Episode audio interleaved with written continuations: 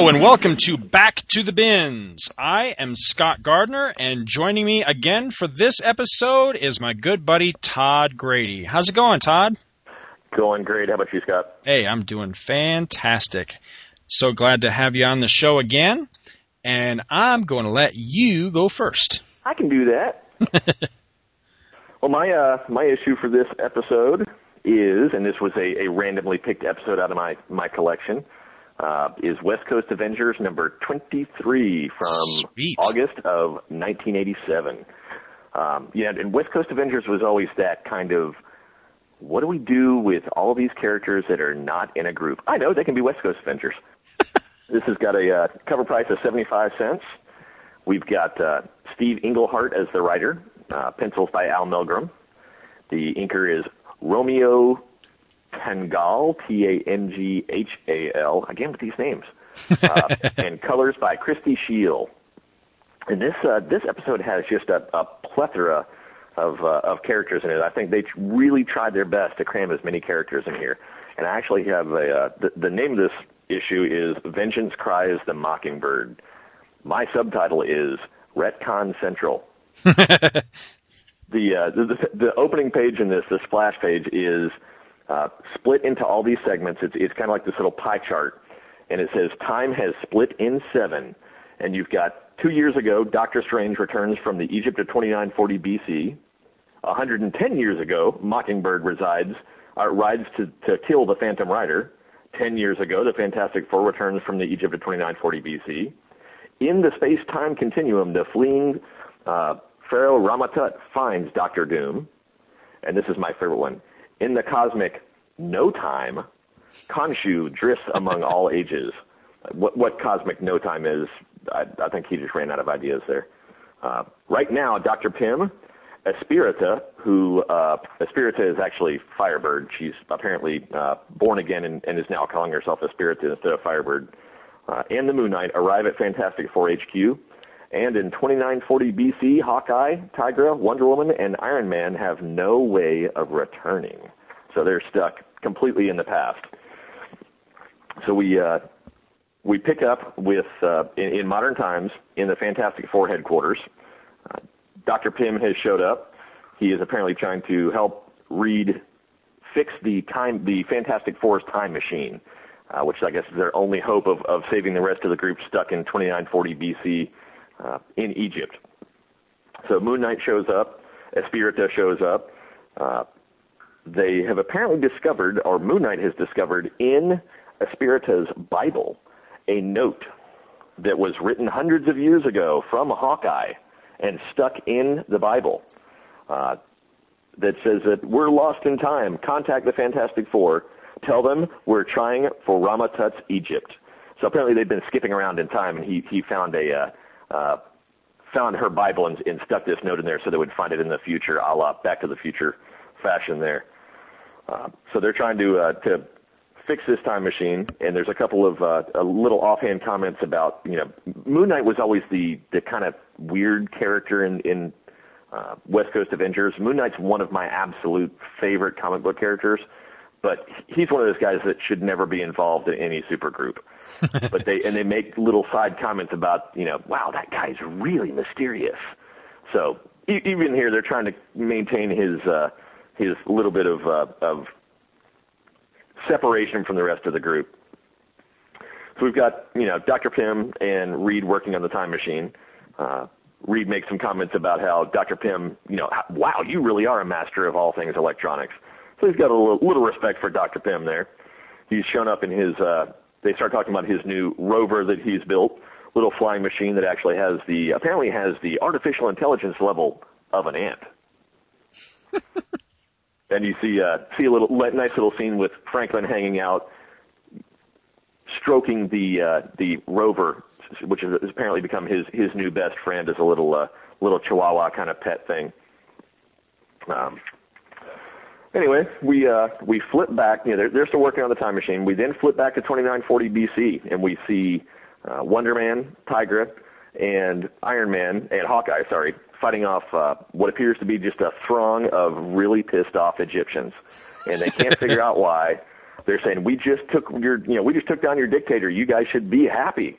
And the throng tells them that uh, well you took down the dictator, but we live in the city. We're not the slaves. We're the rich guys. So we're pissed that you took out our leader because now we don't have slaves. So you know you, you can never make everybody happy.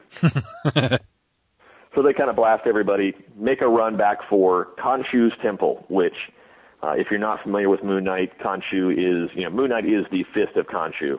That's where Moon Knight gets his power from. so they haul ass back. The Temple of Khonshu, even for Egyptians of this time, is sort of a forbidden place. It's a dark place. Nobody goes there.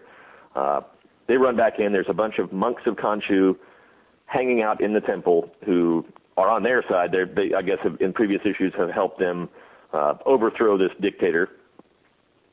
So they they hold themselves up in there. They start uh, trying to make some kind of plans. And at this point, Hawkeye says, Have you got anything I can carve? You got some wood I can carve some weapons out of? Which I'm not sure why, if he's running out of arrows or what, but he, I think he wants to arm these guys so they can they can help in the revolt. And they tell him, No, we don't have any wood, but we have ivory. And he makes this remark about, I know, I'll carve some, maybe some darts, maybe some boomerangs, maybe some throwing irons which is a nice little retcon of apparently Hawkeye created all of Moon Knight's little weapons.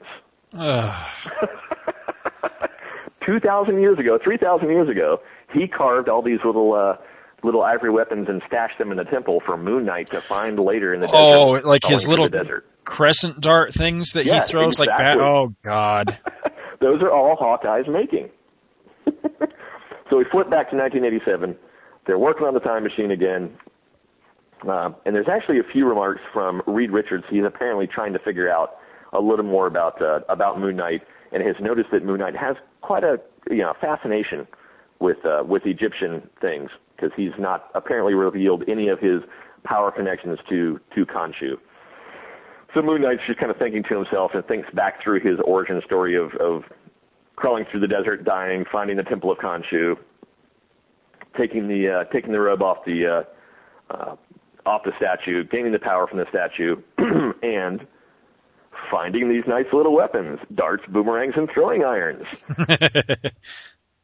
so you know that, we get this nice little tie-in, and we then skip back to 1876. We've got Mockingbird on a horse. She's uh, out in this this dark, stormy western landscape. She uh, is standing up on a hill, shouting out into the into the darkness and uh, proclaiming that she is she is a strong 20th century woman, and she is an agent of Shield trained to see with clear eyes, and an Avenger who has come to avenge. And I'm not sure. I guess this was in previous issues what she's trying to avenge, uh, but as she says that, the Phantom Rider pops up, floating in the air uh, in front of her, and tells her that gods dwell on this peak, that he dwells on this peak, and that you know they're getting ready for a fight, and her her nice little response is, "Stuff it." So they start to uh, they, they start to kind of go at it a little bit, get a nice fight, and apparently at this point, I guess the Phantom Rider in modern times is the Phantom Rider's ghost. It's not the actual Phantom Rider. The the Phantom Rider in modern times, it's a member of the Avengers, is is the Phantom Rider's ghost. So they're fighting up on this cliff, kicking each other's asses. Phantom Rider flips falls over the edge. Uh, she hits him with a couple of uh, throwing batons, sends him the rest of the way down, and he's you know clinging to, to clinging to the edge of the cliff, begging for him for uh, Mockingbird to help him up, and she refuses to, falls to his death, thus apparently creating the modern version Ghost of Phantom Rider. So we've got another uh, another time travel retcon. I'm not sure how that how that story worked out in the beginning, but we've now explained where that ghost came from. It was all Mockingbird's fault, and she now has her vengeance. So we flip back to 1987. Time machine's just about fixed. The thing proceeds to tell Espirita about his time spent with the Mole Man and how this fits into the story. I, I really don't know. It's just a little uh, little aside to you know to Ben Grimm's uh, softer personality inside the rock hard shell. But uh, he he spent some time with the mole man who cured him of his. You know, there was a time when he mutated even further and was really really freakish. Mole man cured him. but then he had to turn against Mole Man, who was still his friend, but he was doing bad stuff, so I had to take him out. Uh, but he felt really bad about it. And then the time machine's fixed. They decide they're going to send Dr. Pym, Espirita, and Moon Knight, haha, back to Egypt because yes, I will confirm that I do have an interest in ancient Egyptian things, but that doesn't tell you anything. so they end up, you know, strangely enough, appearing in Khonshu's temple. So, you know, great, uh, great pinpoint accuracy there from from Mr. Richards. They uh, they show up, equip the, uh, the you know, he he meets the monks from uh, from Khonshu. The they immediately recognize him because they know the prophecy. He's they know that he's going to come in 3,000 years to the temple, uh, take the power of Khonshu and, and become Moon Knight. So they zap themselves. Uh, uh, actually, not back to present time, but they zap themselves to 1876, where we see Mockingbird uh, overseeing uh, Phantom Rider's burial. So they they these uh, Native Americans take him into a cave, bury him, thus, uh, you know, in, in the future creating the ghost. And coming in, riding in on horses, we've got uh, uh, apparently Iron Man. You know, his armor is not that heavy because he can be very well supported on horseback. Hawkeye's on horseback. Moon Knight's on horseback. Everybody's rolling in on horseback, and we've got a couple of uh, Western heroes who I uh, have never read too many of their issues, but Rawhide Kid, Two Gun Kid, um, are are riding in the posse to to come and get uh, Mockingbird. Mockingbird and Hawkeye have a nice little little kissy kissy reunion, and we are ending the episode with them traveling through a nice psychedelic time warp of some sort, all with huge smiles on their faces, heading back to 1987 and uh, on to their next series of adventures, and apparently to you know fix all of the issues there were with uh, the Marvel Universe at the time that they didn't fix in this retcon issue. Wow. This sounds like, uh, well, you said Englehart was the writer on this, right? Right. Yeah, that man is like exposition city, man. So yeah, there was a lot of like, text. Yeah, a it sounds like there was a lot of shit going on in that one. Wow. It was. I mean, it's like every four or five panels, they're they're skipping time zones. Uh, like I say, a lot of conversation going on to explain what the hell is is is happening in each one of these these time continuums. Well, I uh as I was listening, I was like, you know, I because I'm really looking forward. You know, over on uh, Will Sanchez's um, Avengers Assemble podcast, um, I was a guest on. Uh, I can't remember if it was on one one show or two shows, but we did um, the first. Uh, I was going to say the first four issues. That's not right. It was the mini series um, called West Coast Avengers. It was a four issue mini, and I've been begging Will to continue forward. I want to get into the series, you know, but I've never read it, but I have the whole set. And you know, it's it's one of my you know one of these days projects. I want Right. to sit down and read it. But as you started into this one, I was like, wow. I was starting to rethink that, going, oh, I don't know. This sounds really you know whatever. West Coast, was, yeah, West Coast was never the greatest title in the world. There were some interesting issues in it, but it was a, they were never a real cohesive team. Like I say, it was always one of these. Oh well, you know, I don't really want to be a member of a team, so I'm going to go wander by myself. Oh wait, I found the West Coast Avengers. But no, I mean there was enough of it from from what you talked about that that still really piques my interest because one of the things I like, you know, it, it sounds like you got a lot of in this is that you had other Marvel Universe characters just kind of popping in to, Right. to help out, like the the FF and stuff. I love that. You know that that owes back to the to the classic Marvel of of my you know youth and and coming up is when it felt like a much more cohesive universe. You know where you know Spider-Man or whoever might just pop in to Right. to help out and then you know swing back right back out. You know three panels later. Whatever. I love stuff like that, and they just don't do enough of it anymore, in in my opinion. But also the other Full of- thing. this one was full of editors' notes as well. You know, Oh yeah, I love that see too. issue eight of this, see issue forty-five of this. Yeah, and I like that too. That's if you're gonna if you want to cross sell comics, don't do ridiculous events where I feel like I have to buy every issue of everything, and I end up going, I'm going to buy none of them. Do editor's notes. I wonder if they think somehow that it doesn't work because I'll tell you what, and, and I would imagine I'm not alone in this. You know, as one of those anal retentive fanboys that just has to know how does the story play out or whatever, when I'm reading something like this, if it says, you know, for more of Joe Schmo's, you know, internal dialogue and what the hell he's talking about, check out Joe Schmo number 57. Well, I'm going to go check it out because, oh, you know, yeah. if it's good enough to catch my interest, then, you know, then I've got to read the rest of the story. And geez, you know, I mean, as somebody who started out in comics just reading, you know, Superman and Star Wars, you know, I'm today into all the other stuff I'm into because of things where Superman would guest star in like or, or, I mean, Superman would star in like DC Comics Presents, and you would get somebody that would pop in like Deadman or uh, or Firestorm or somebody that I'd never seen before, and then it would reference, you know, for more on this story, check out you know Firestorm number three or whatever, and you know the next thing you know, I'm over and I'm I'm buying that book. So. Oh, that shit works. My son's a great example of it. I pulled out recently a whole stack of uh, 80s Iron Man issues for him to read you know, he gets halfway through one of the issues and goes, "Dad, do you have Incredible Hulk 217?" Uh, why? Well, because it says right here that if you want to read more of this story, go to Incredible Hulk 217. There you go. Sure, let's go grab it. There you go. See, that's perfect. That I'm telling you, it works. They they need to bring them back full full time. Well, um, the other thing you mentioned that really caught my interest with this one is, uh, well, actually, two things. Let me ask you first what? Why the hell did Mockingbird kill Phantom Rider? I, like I say, I don't know. That's the motivation portion of it was not in here.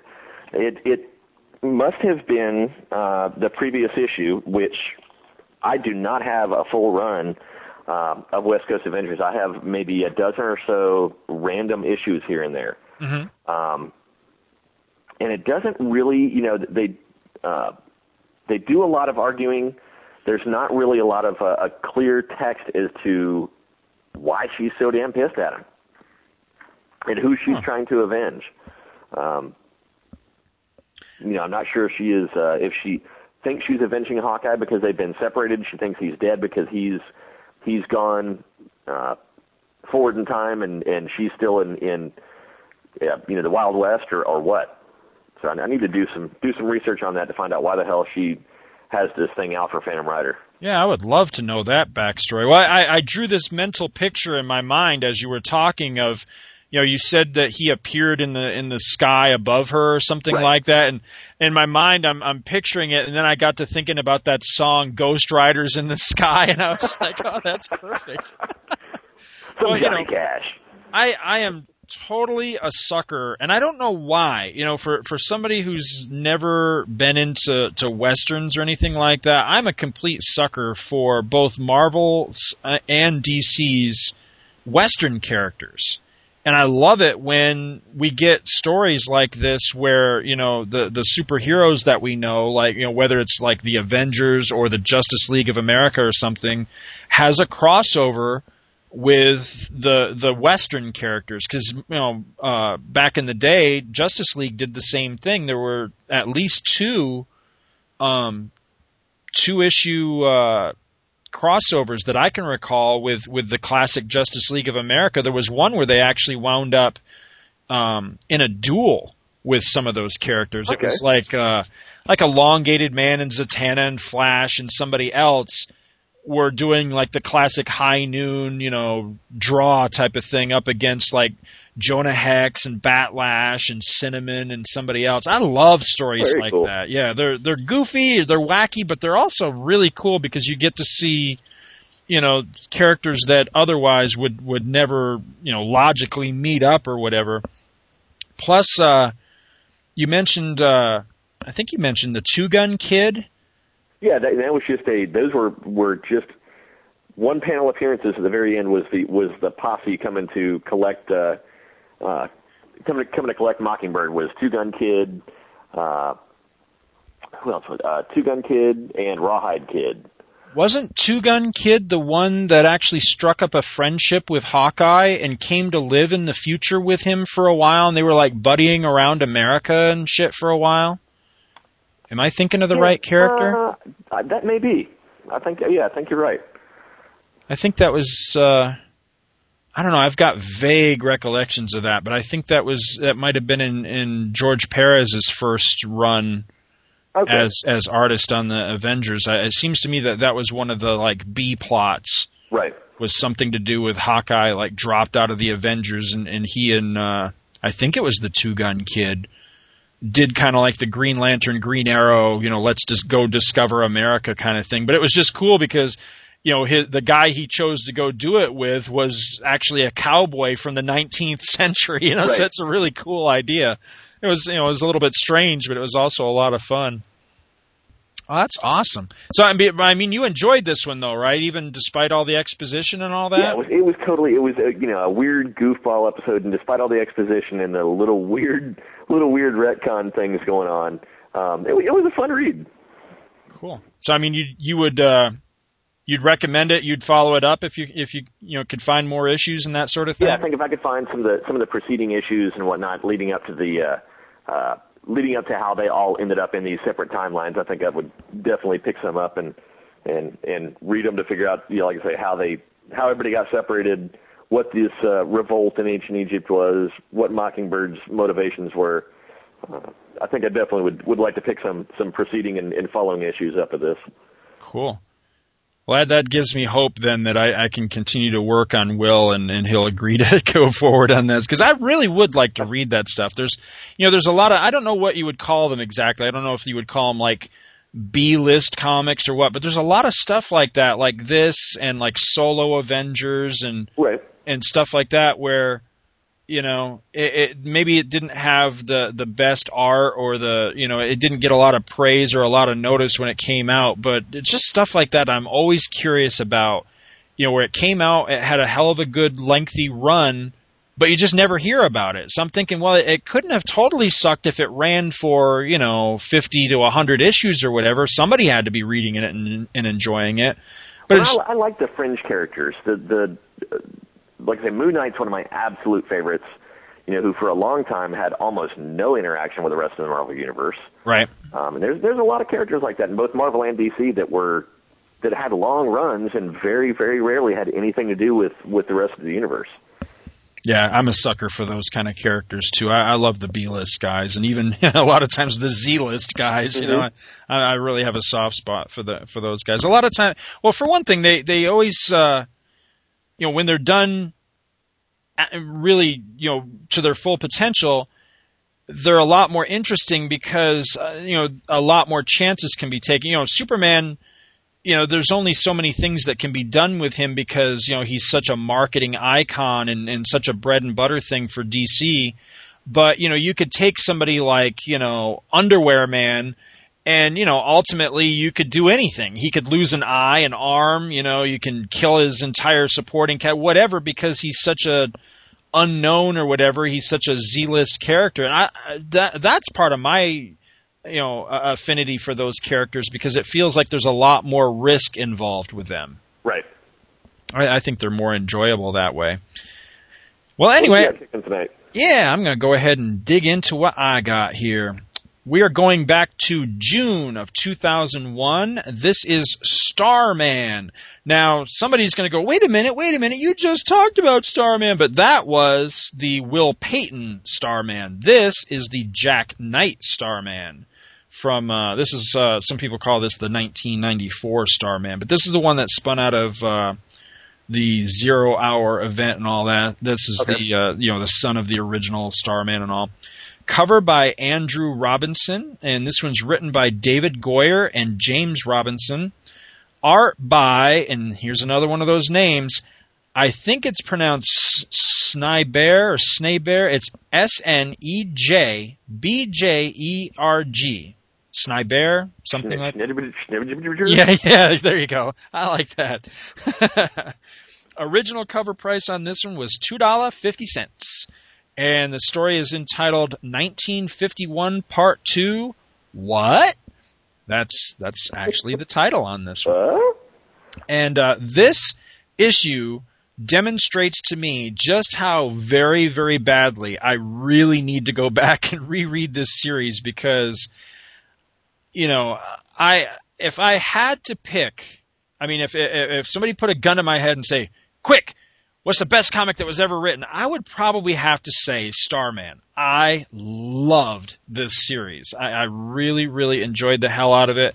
It was an awesome book. It was a little slow to get going in the beginning, but once it got rolling, it never ever let up, and it was awesome all the way to the end of it. And I think a lot of that was due in part to James Robinson's vision. He knew exactly what he wanted to do. He had the whole thing plotted out and it, it, has a definite beginning, middle, and end. I mean, the story actually ends, you know, with I think it was number eighty was the last one, but right toward the end of this series, it got hard for me in my local area to find the issues, and I realized the other day that uh, I was digging through a, a, a, one of my long boxes of unread comics and I spotted this issue. This was an issue that I tracked down after having finished the series. It's the only one I had never read. I have all the issues, but this one was the only one that I'd never actually read. Hmm. So I went back, you know, and, and read it for this show and realized right off the bat that you know, this one's starting to fade in my memory to where I remember loving the series and all that and have really fond memories of it, but they're fond, vague memories because I'm thrown right into the middle of the story.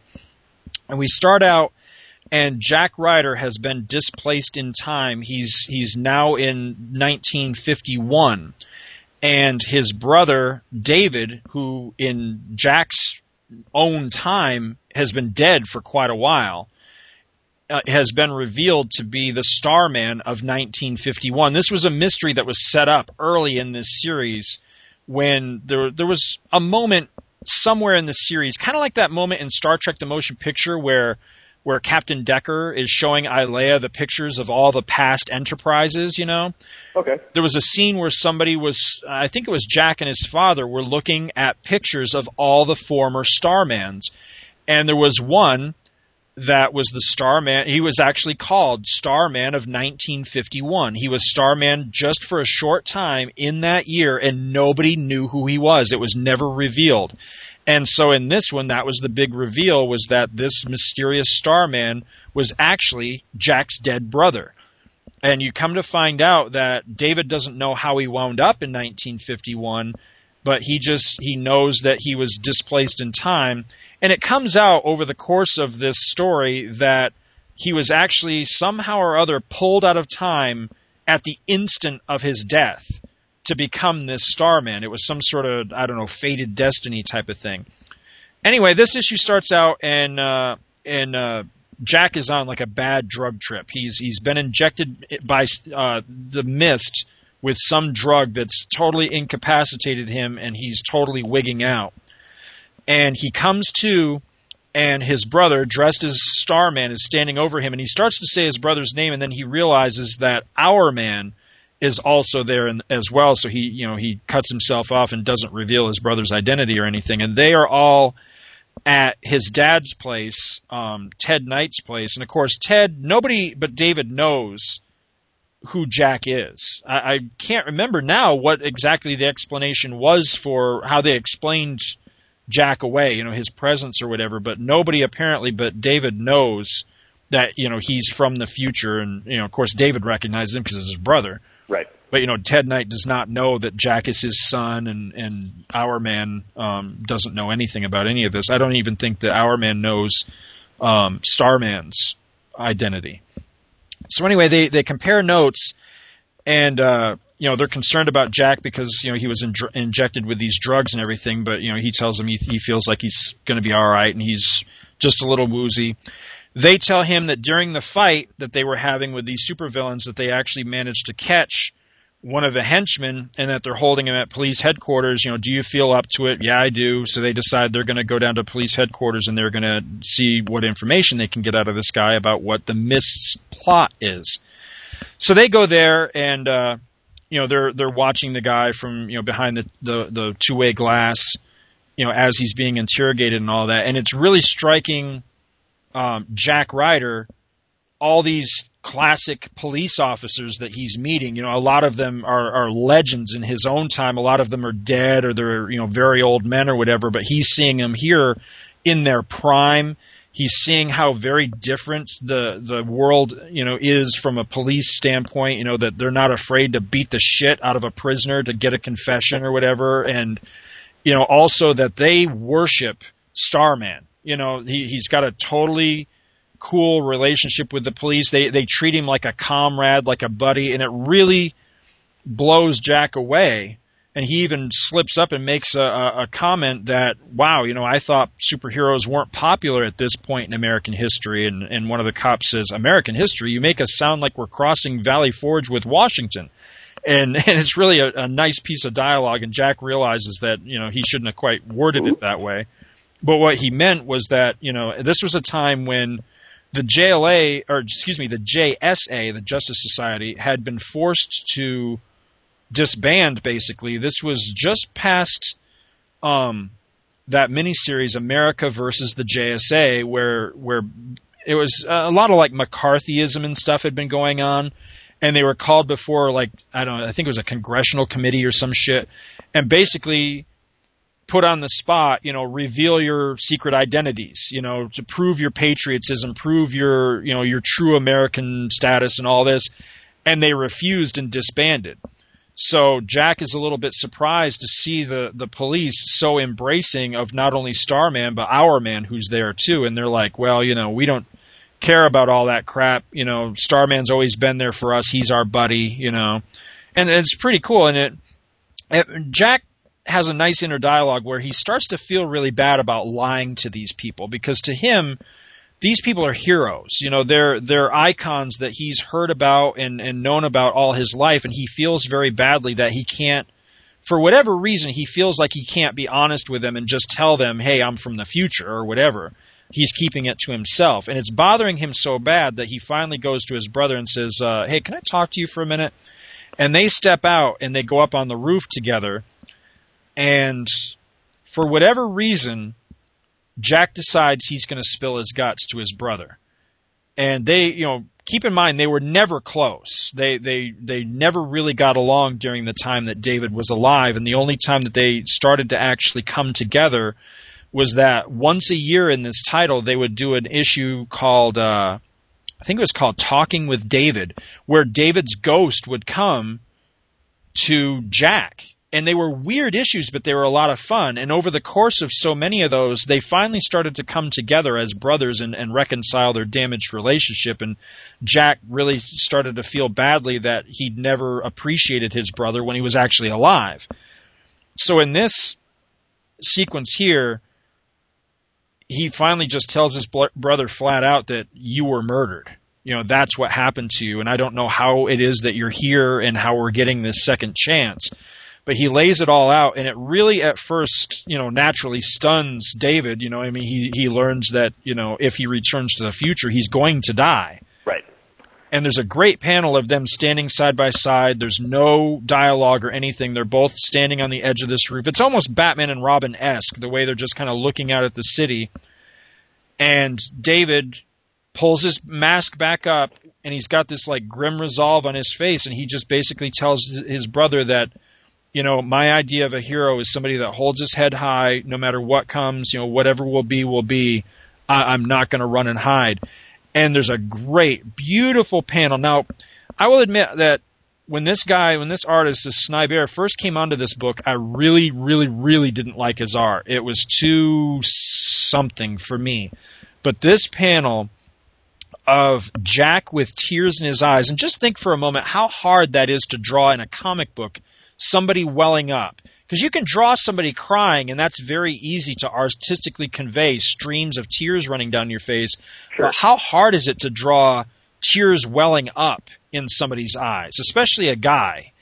And he does it beautifully, where you can see that that Jack is just totally awestruck by his brother and in you know the the piece of internal dialogue just says i think i'm going to burst with pride and i love that sequence that he realizes that his brother you know, it, in Jack's mind, his brother is twice the Starman that Jack will ever be, despite the the fact that Jack has been Starman through 78 issues of this series, you know, that he still feels like he's never really going to live up to his his you know what his brother was.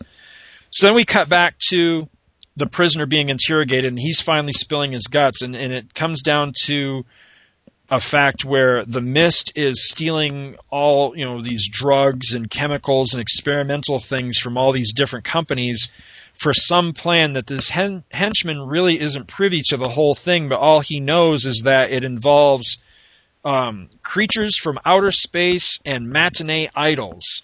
And that's all that he's really able to supply to the cops and the heroes. So they go back to Ted Knight's place and they're they're having a superhero powwow trying to figure this all out.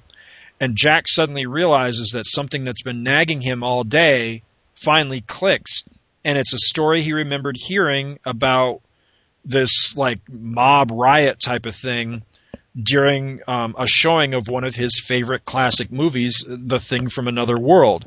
So they check the local listings in the newspaper. Sure enough, that movie is going to be playing that night. So uh, Hourman places a quick call to um, Sandman, asking him for some of his knockout gas, and then the heroes all take off together. And at the very end of the issue, we see this beautiful page of a classic bijou style movie theater and all the people, you know, the the civilians showing up to, you know, buying their tickets and being ushered to their seats, and it's just really gorgeous art. And the movie begins, and um, Starman and his brother and Hourman and everybody show up at the theater, and they they bust in, and they're too late. The last panel or the last page is a beautiful splash panel of the theater patrons just absolutely batshit crazy tearing each other apart. And it was really, really cool. and, uh, you know, I just, I loved this series so much. I've really got to go back and, and read it all now because I, I was really, you know, this, this issue just brought it all back to me how great the writing was, how great the art was, even though it's not at all my preferred style of art. It's just so it fits the the moodiness and the style of the way this book was written.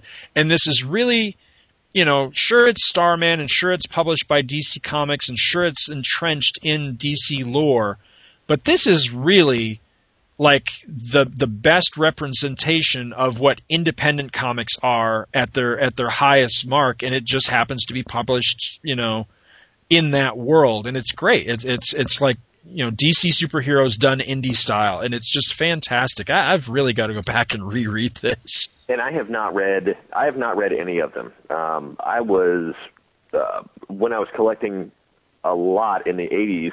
I was primarily a Marvel guy and an independent guy. I, I there were a few DC titles that I bought. I never really read Starman, and it's one of those that I've heard great, great things about. Need to go back uh, and pick those up and read them. Um, and especially th- that time frame was the time frame where I had started to kind of drop out of, of collecting and before I'd gotten back in. So uh, yeah, that particular run is something I've I've never read any of, but heard great things about. It, it really was. You know, it was. Uh, I was kind of the same way. I was, it was at a time where you know I never, thankfully, I never dropped comics. You know, I know a lot of people. I've I've got so many friends and, and acquaintances in in comic book fandom. Mm-hmm.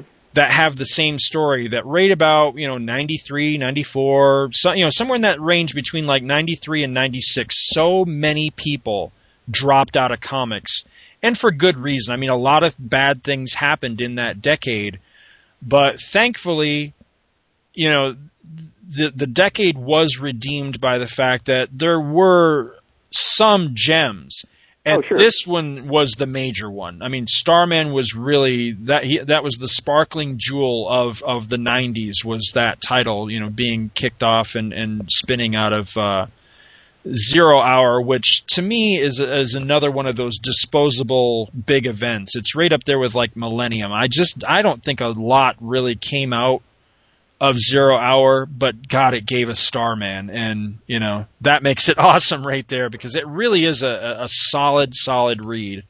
Really fun book, especially if you if you like, you know the the the golden age, you know the JSA heroes and all that oh, yeah, sort of thing. Yeah. But what what was it's hard to describe that book to people, you know, because a lot of people will, will ask, well, you know, well, what's so great about it, or what is it about it that appeals? And it, it's hard to put a finger on exactly what it is, but a lot of the appeal to me was that, you know, this was just a, an average Joe.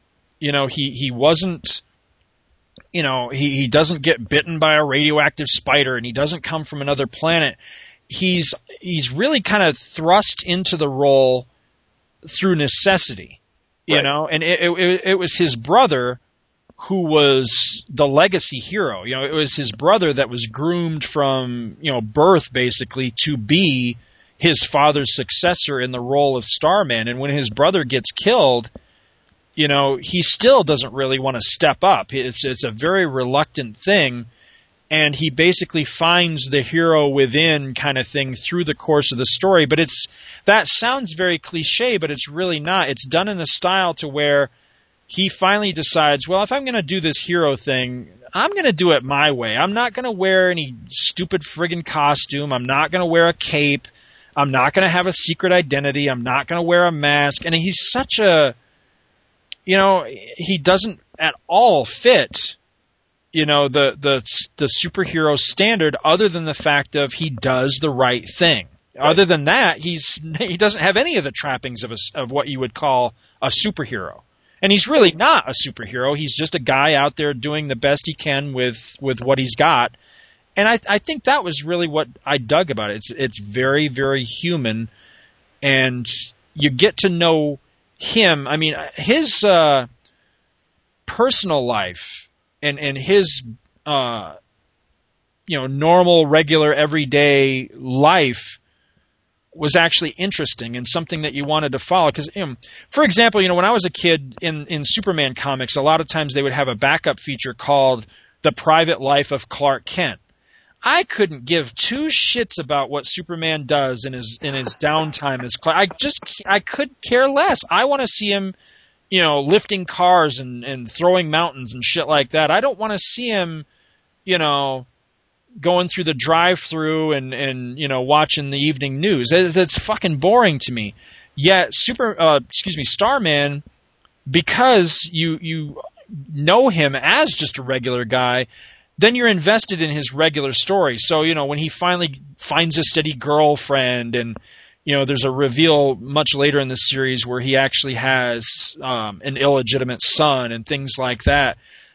You, you kind of get more invested in him that way because he's already been presented to you as just a regular Joe.